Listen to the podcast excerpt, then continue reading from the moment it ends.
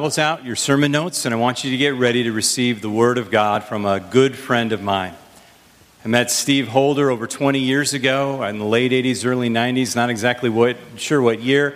We began serving on a youth board together that would host youth conferences all over the country, and it was quite powerful as we saw years and years of different youth from different churches come to know Christ and follow Christ and dedicate their lives, and it was just a privilege to do that for so many years. But what happened is I found a kindred spirit in Steve. You know those people that you meet and you're like, oh, we're just going to be friends forever.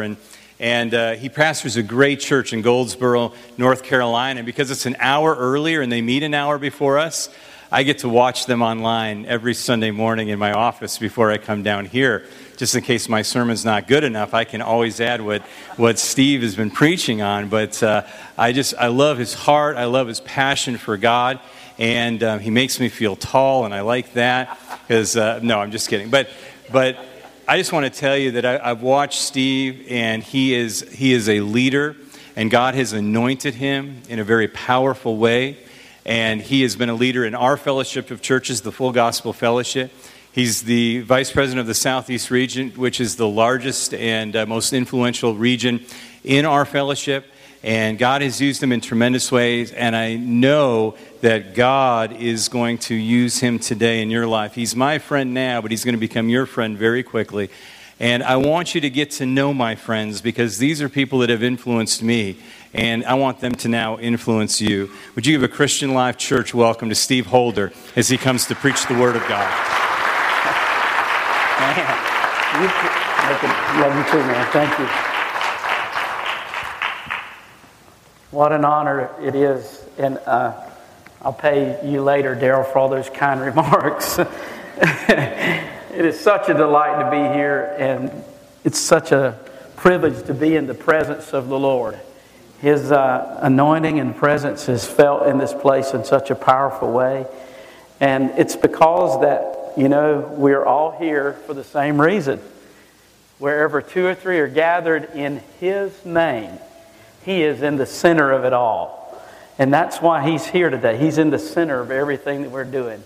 I just want to say thank you to Pastor Daryl and to founding Pastor Daryl and their family and the staff, Pastor Job, and the wonderful people here at Christian Life Church and Christian Life College.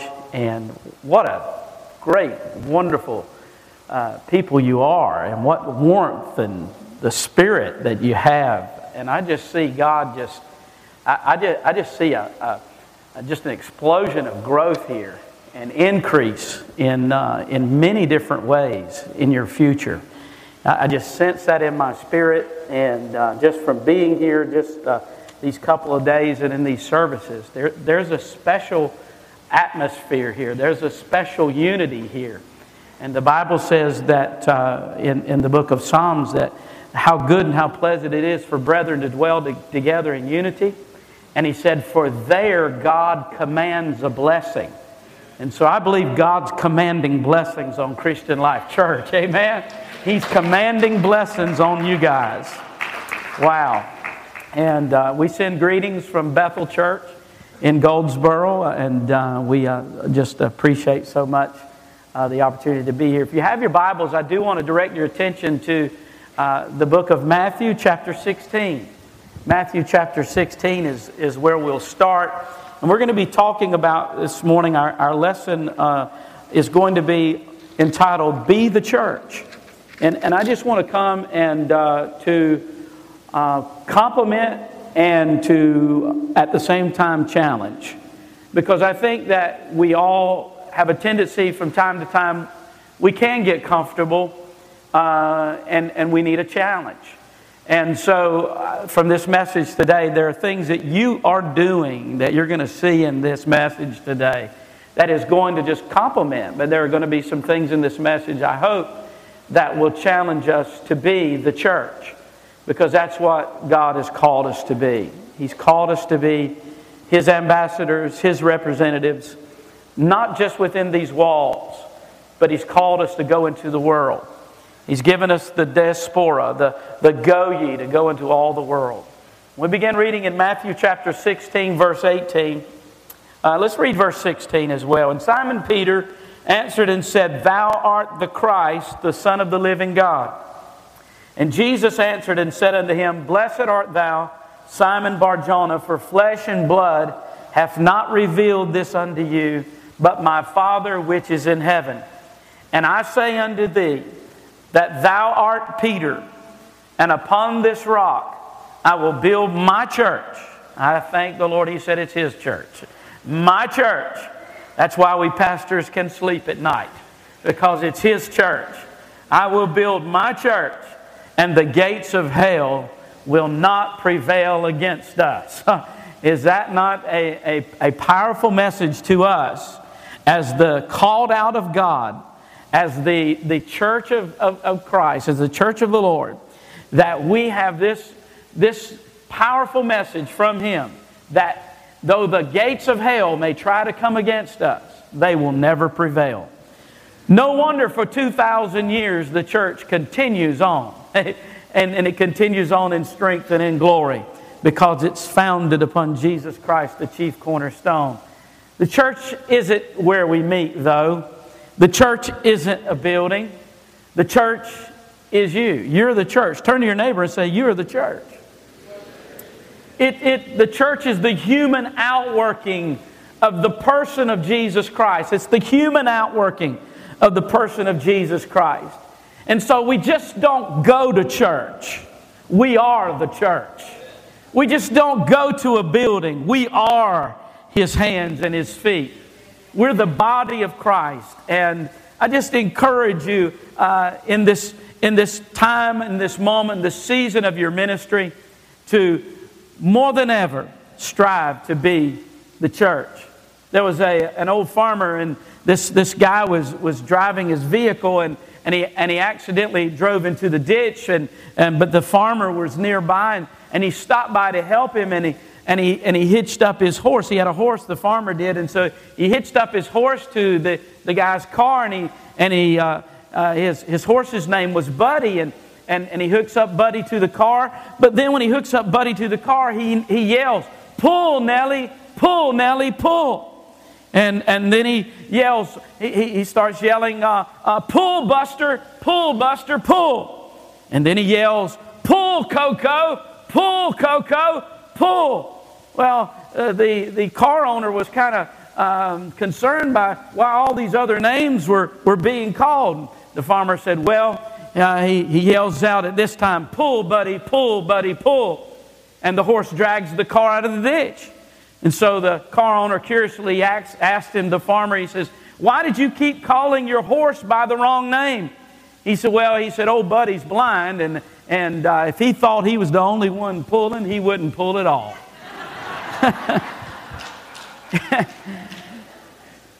Sometimes that, sometimes in the church, that's not here, of course. But we all can pull our weight, amen? And it's exciting to see young and old participating in this service this morning from every nationality, and just see you all just working together in harmony and unity, because we all can pull our weight, because that's what we're called to be. We're to be the church, amen, that pulls its weight. Everybody giving, everybody supporting, just like the video is just shared. Some plant, some water, but God gives the increase. Amen. Oh, I just want to be a part of that. I don't care where I fit. I just want to be a part of that. Praise God. In the book of Matthew chapter 5, in the Sermon on the Mount, reading from the New Living Translation, Jesus begins to teach and to preach, and He talks about this in this passage. You're the salt of the earth, He says. The church is the salt of the earth. But what good is the salt if it's lost its flavor?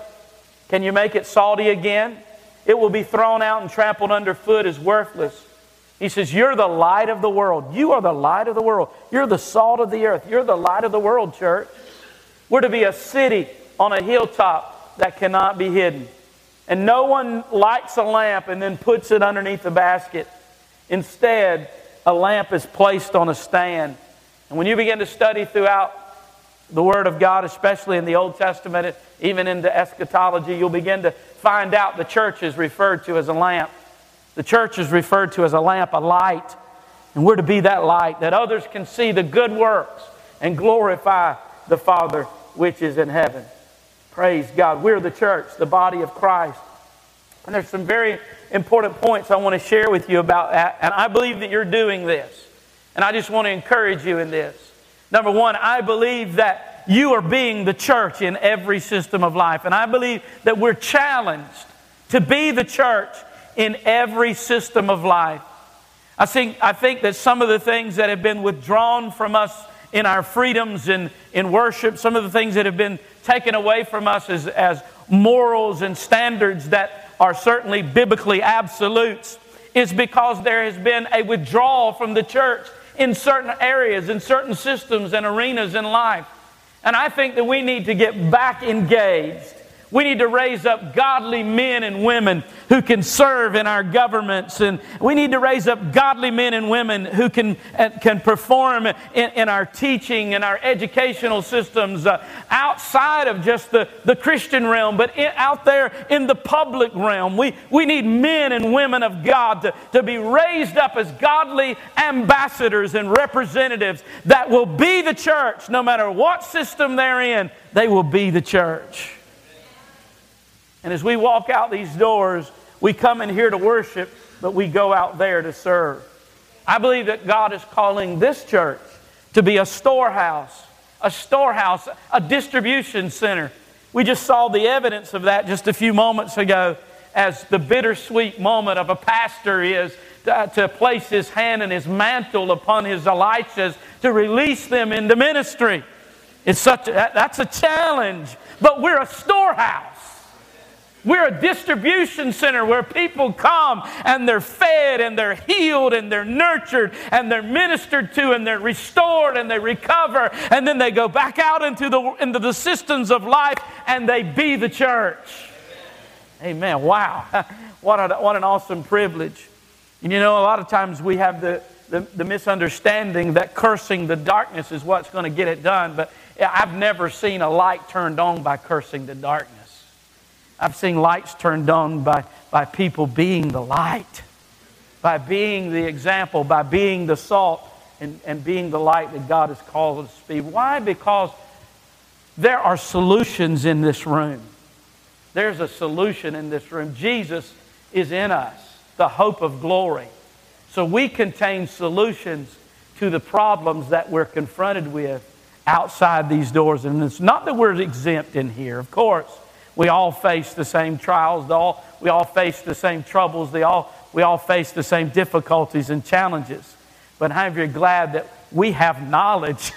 We have insight into how to deal with problems, how to deal with troubles, how to deal with tribulation, because we have He who is greater that is in us than he that is in the world. Come on, amen? Be the church in every system of life. Secondly, be the church of significance. Be the church of significance. You know, if you think you're too small to have an impact, try going to bed with a mosquito. Amen? I mean, really, he will let you know that he can impact you real quick. You know, little is much sometimes that we begin to think that we devalue our influence, our impact. And the enemy, of course, he's a professional at trying to intimidate us. But God has not given us a spirit of fear, but of power and of love and of a sound mind. And we're not too small to make an impact. We're not too small to make a difference. And so I want to challenge you to be the church of significance. Why? Because we have some great challenges in front of us. And I want to share with you some of those. Experts say that 3 people die every second. 3 people die every second. If this fact is true, then 180 people die every minute. If that fact is true, then 10,800 people die every day. 259,200 people die every day, and every hour, 10,800 and 259,000 every hour. And that adds up to 94 million people dying every year. Of the 7 billion people on the earth today, experts say that 2/3 of them have never heard the gospel. That's our challenge today. We have got to thank God for the web. Amen?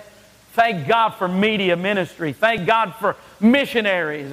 Thank God for those who go out of these doors and be the church, because we want to be the church of significance.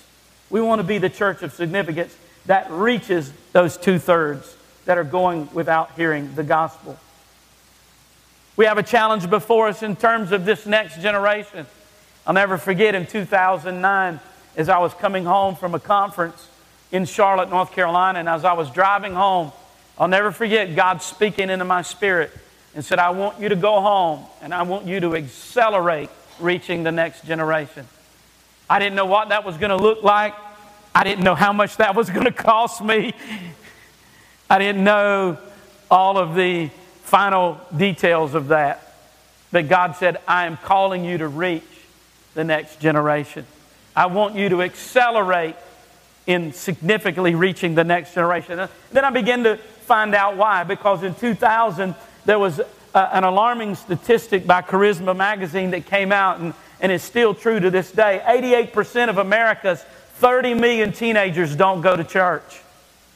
88% of America's 30 million teenagers do not go to church. We have got to begin addressing that need as a church. We've got to begin to understand the significance that 85% of born-again Christians do so in and around the age of 13 to 18 years old. We've got to begin to realize the truth. We've got to realize the truth is that we have to accelerate in reaching the generations that follow us. Thank God that I'm saved at 48, but I want that 18-year-old to know who Jesus is. I want that child, that teenager that is in its pre-formative years. We as the church are challenged to be a church of significance that realizes that in those early years you train up a child, and then when he gets old, he'll not depart. We need to realize that church is not just for us. It's for reaching the younger generations and the generations that follow us. And this is a message that I challenge my congregation with, and I'm challenged by as well. But this is a fact. Out of that 88%, those 30 million teenagers that don't go to church, of the 12% who do go to church, 80% will stop attending before they graduate from high school. We have a responsibility to reach every generation. Amen? I want to reach every generation. Here's what... And I see in this congregation this morning, I see an intergenerational church. And I believe that that is the picture of what God wants us to be. I believe that's what He wants to see in us as a church of significance that is an intergenerational, multicultural, that reflects the very image of God. When we get to heaven, there's not going to be little sections over here and little sections over here. We're going to be there together celebrating the glory and the beautiful majesty of God's creative power as He's prepared a place for us. Somebody say amen. Amen. Wow, isn't He good? Hallelujah. So we have a responsibility. We have a challenge to be a church of significance and ask ourselves that hard question, what is the best way to be significant, and be willing to do that. Amen? Praise God. Thirdly, we're to be the church of standing in the gap. We're to be, and I believe this church is standing in the gap. I believe that's the reason why a young man can come here for a conference and give his heart and life to Jesus Christ, is because this is a church that stands in the gap. Whenever you stand in the gap and you make up the hedge, people are going to use you as a bridge. You're going to be a bridge. You're going to be a connector. Your vision statement is connecting to God, connecting people, and connecting to your calling. Why? Because you're a bridge. Why? Because you're one that stands in the gap. Christian Life Church is standing in the gap. For this community, for those around you. You're standing in the gap for your loved ones who have yet to come to know Christ. You're standing in the gap for your neighbors that are watching you every Sunday morning to make sure your car backs out of that driveway. And you're sitting there, you know, you want them to come, and they're just watching you every week in and week out. You're the church of standing in the gap. You're the church of significance. And you're the church in every system of life. I have to use an illustration from my wife. We've been married almost 27 years. We have three beautiful boys, and I have a daughter-in-law, which I call her my daughter. I don't call her an in-law. She's a daughter. And we're expecting our first grandchild. Yeah. All you grandparents. Oh, man. I hear from all you grandparents, I just can't wait. I can't wait. I can't wait. Because you get to give them back. That's what they say. I mean, you know, you get to love them, spoil them, you know, and then give them back. Whoa, I can't wait.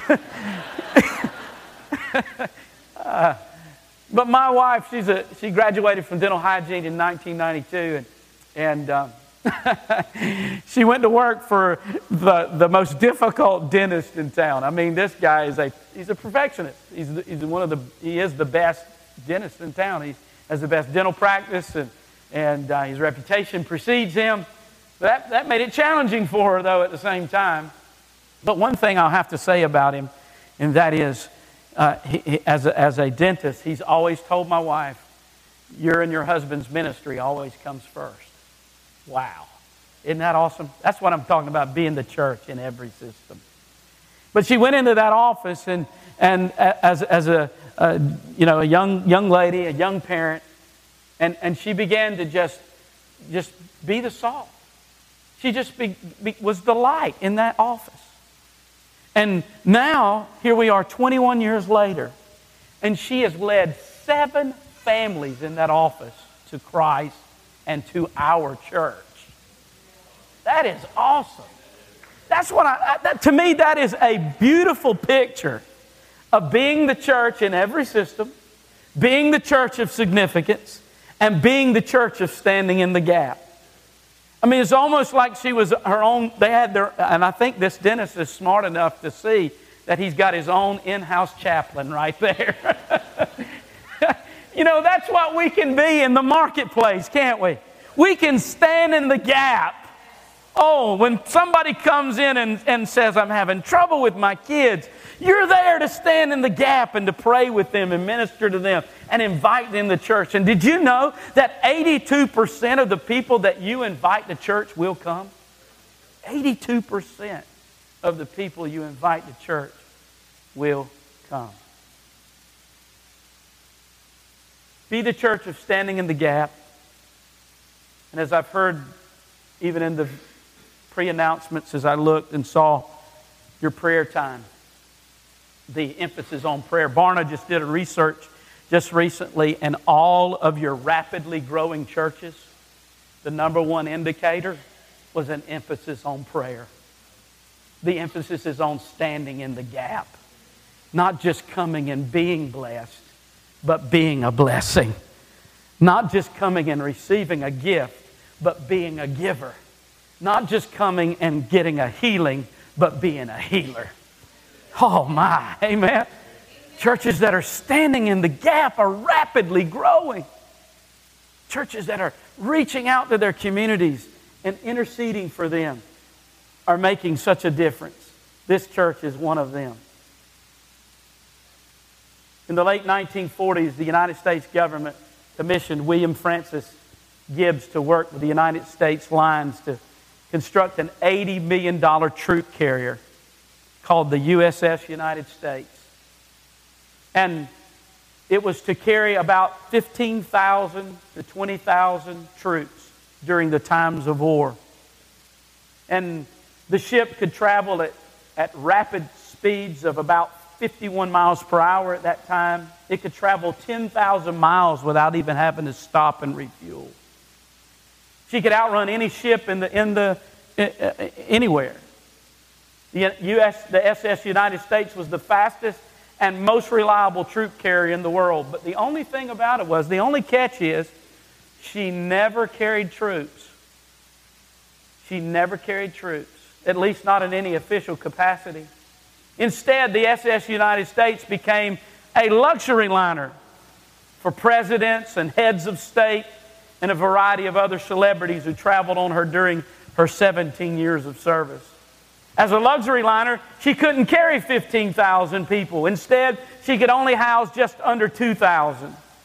Those passengers could enjoy the luxuries of 695 staterooms, 4 dining salons, 3 bars, 2 theaters, 5 acres of open deck with a heated pool, 19 elevators, and the comfort of the world's first fully air-conditioned passenger ship. Instead of a vessel used for battle during wartime, the SS United States became a means of indulgence for wealthy patrons who desired to coast peacefully across the Atlantic. I want to draw an analogy to you today that God has not called us as the church to be a luxury liner just for a few elite people. God has called us to be a troop carrier in the midst of battle, in the midst of war, in the midst of standing in the gap and making up the hedge. He has called us that our weapons of our warfare are not carnal, but that they are mighty through God to the pulling down of strongholds. He's called us, yes, amen. He's called us to be a conscience in our community and not just to cruise peacefully through life, but He's called us to raise up a standard. He's called us to make up a hedge. He's called us to be the light and to be the salt and to make a difference in this world. Amen? Hallelujah. And you might be thinking and saying to yourselves, well, Pastor, you don't know what kind of experiences I've had. You don't know what I've been through. You don't know what I've gone through. There's mistakes in my life. Can I tell you right now that God takes the mess in our life and He makes a message out of it? Aren't you glad He can take the mess in our life and make a message out of it? Aren't you glad He can take the testimony, the test, and turn it into a testimony so that we can in turn be the church in every system of life? Don't stop being the church when you get to a public university. Don't stop being the church when you walk into your career field tomorrow. Don't stop being the church when you step onto that middle school classroom. Don't stop being the church when you step on that ball field. You need it more than ever there, as a matter of fact. Be the church in every system. Be the church of significance. And be the church of standing in the gap. But Pastor, what about my cracks? What about my breaks? What about the imperfections? What about the messes in my life? Well, I conclude with this story of an Indian fable where the servant would bring the water to his master. And he would take a bar and he would put the bar across his back and he would fill the vessel with water. And as he would fill the 2 vessels with water so that it would be balanced, he would carry 2. And as he would carry 2 of the vessels to his master, but by the time he would get to where his master was, one vessel would be completely full and the other vessel would be half empty. And so the vessel that was full felt very proud and very accomplished and what it was able to do in bringing the completed full vessel to the master. But the cracked vessel kind of felt ashamed and kind of felt like he was not as valuable, not as important, and felt like his cracks and his breaks and his messes were being a hindrance and wasn't accomplishing much. But then the servant began to explain to the cracked vessel, see, what you don't understand is that while I was carrying the water to our master, I was dropping seeds along the path. And he began to explain to the cracked vessel, did you see the flowers along the path? The cracked vessel said, yes, I see the flowers along the path. Well, do you know how they got there? The cracked vessel said, no, I don't know how they got there. Well, you see, I would drop the seeds, and from your crack, the mess in your life, you would water those seeds. And then a beautiful flower would grow, and a beautiful flower would bloom. And then I would come along, coming back and forth along the path, taking the water to my master, and I would gather the beautiful bouquet of flowers, and I would present them to my master. You were the reason. You're the reason that we have these beautiful flowers. You're the reason we have this beautiful path to walk along and enjoy, because God has taken the messes in our life, and God has taken the brokenness in our life, and God has taken the cracks in our life, and He's used that brokenness to water the seeds that bring forth an increase. And then we enjoy the beauty of a testimony. We enjoy the beauty of a message that says there is hope in the church. There is life in the church. This is a place for everyone to come and find refuge. We're a storehouse and a refuge, and we're a shelter that you can come to. This is truly a sanctuary where you can gather as the body of Christ. We're the church. And the gates of hell will not prevail against us. And whatever cracks are in your life, God can use you right where you are. Would you pray with me? Bow your heads, please. Our gracious Father, we thank you so much because of your Son, Jesus, and what He has already accomplished for us through Calvary as we partake together in sharing in communion.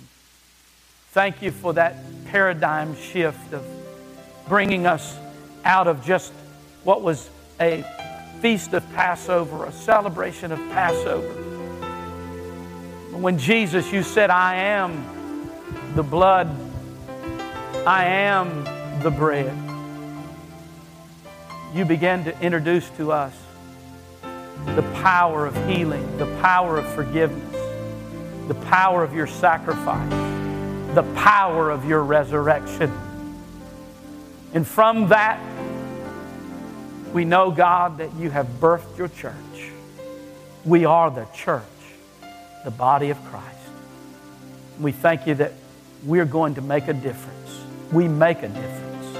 And I pray that you would continue to raise up churches like Christian Life Church. That'll be a conscience in their community. That'll be a city on a hill. That people know, that they know Jesus is alive and well in the hearts and the lives of the people there. Thank you for this privilege of serving in your ecclesia, your called out. Speak to hearts now. Minister to needs in this room as we have the privilege and opportunity today to be your hands and be your feet. In Jesus' name, amen and amen. Every head bowed, every eye closed for just a moment. I never take for granted in any service where I speak or any time I have the opportunity and privilege. You never know the moment, the timing of God is so important. And I don't believe in accidents. I believe in divine destiny. I believe in divine appointments. And I believe God has you here today with a divine appointment, divine schedule. And this morning, if you don't have a relationship with Christ, if you've yet to experience what Jesus told Nicodemus, you must be born again. You must be born again. I want to just give you the opportunity this morning to be able to know who Jesus is as your Lord and as your Savior. The cracks in your life, He can use. The messes, He can use. The brokenness, He can heal. He can forgive the sin in our life. You're here today and you want to meet Jesus. You want to know Him as your Lord and your Savior. You want to say, Pastor, I want to be born again. Would you just slip up your hand right now? Would you do that? Would you just slip your hand up? Let me pray with you today. God bless you. God bless you. God bless you. Anyone else? Anyone else? Would you all stand with me, please? God bless you. Thank you for these hands that have been raised. And I want you to bow your head with me right now, and let's all pray with Him together as a church. Would you pray with me? Lord Jesus, I come to you today just as I am. I humble myself. I repent of my sin. Forgive me. Wash me. I believe that you died. I know that you rose again. And you are faithful to forgive me of all my sin. I welcome you as the Lord of my life. In Jesus' name, amen and amen. Come on, somebody praise the Lord right now. Hallelujah! We're the church. Aren't you glad you're in the church? Aren't you glad you're a part of the body of Christ? Welcome. Welcome you that prayed that prayer. Your pastor, please go let your pastor know. Please tell Pastor Daryl what God has done in your life. Please share with him. I know he has a wonderful array of resources and information and opportunities. You're going to be doing baptism, I think, here at the end of the month. What a privilege it would be for Pastor Daryl to baptize you in water and at the appropriate time, whenever that's in God's timing. But we're just so excited to see people come to the kingdom of God. Amen. What a privilege it is to be here today. Pastor Daryl, thank you for having me. Thanks, Steve.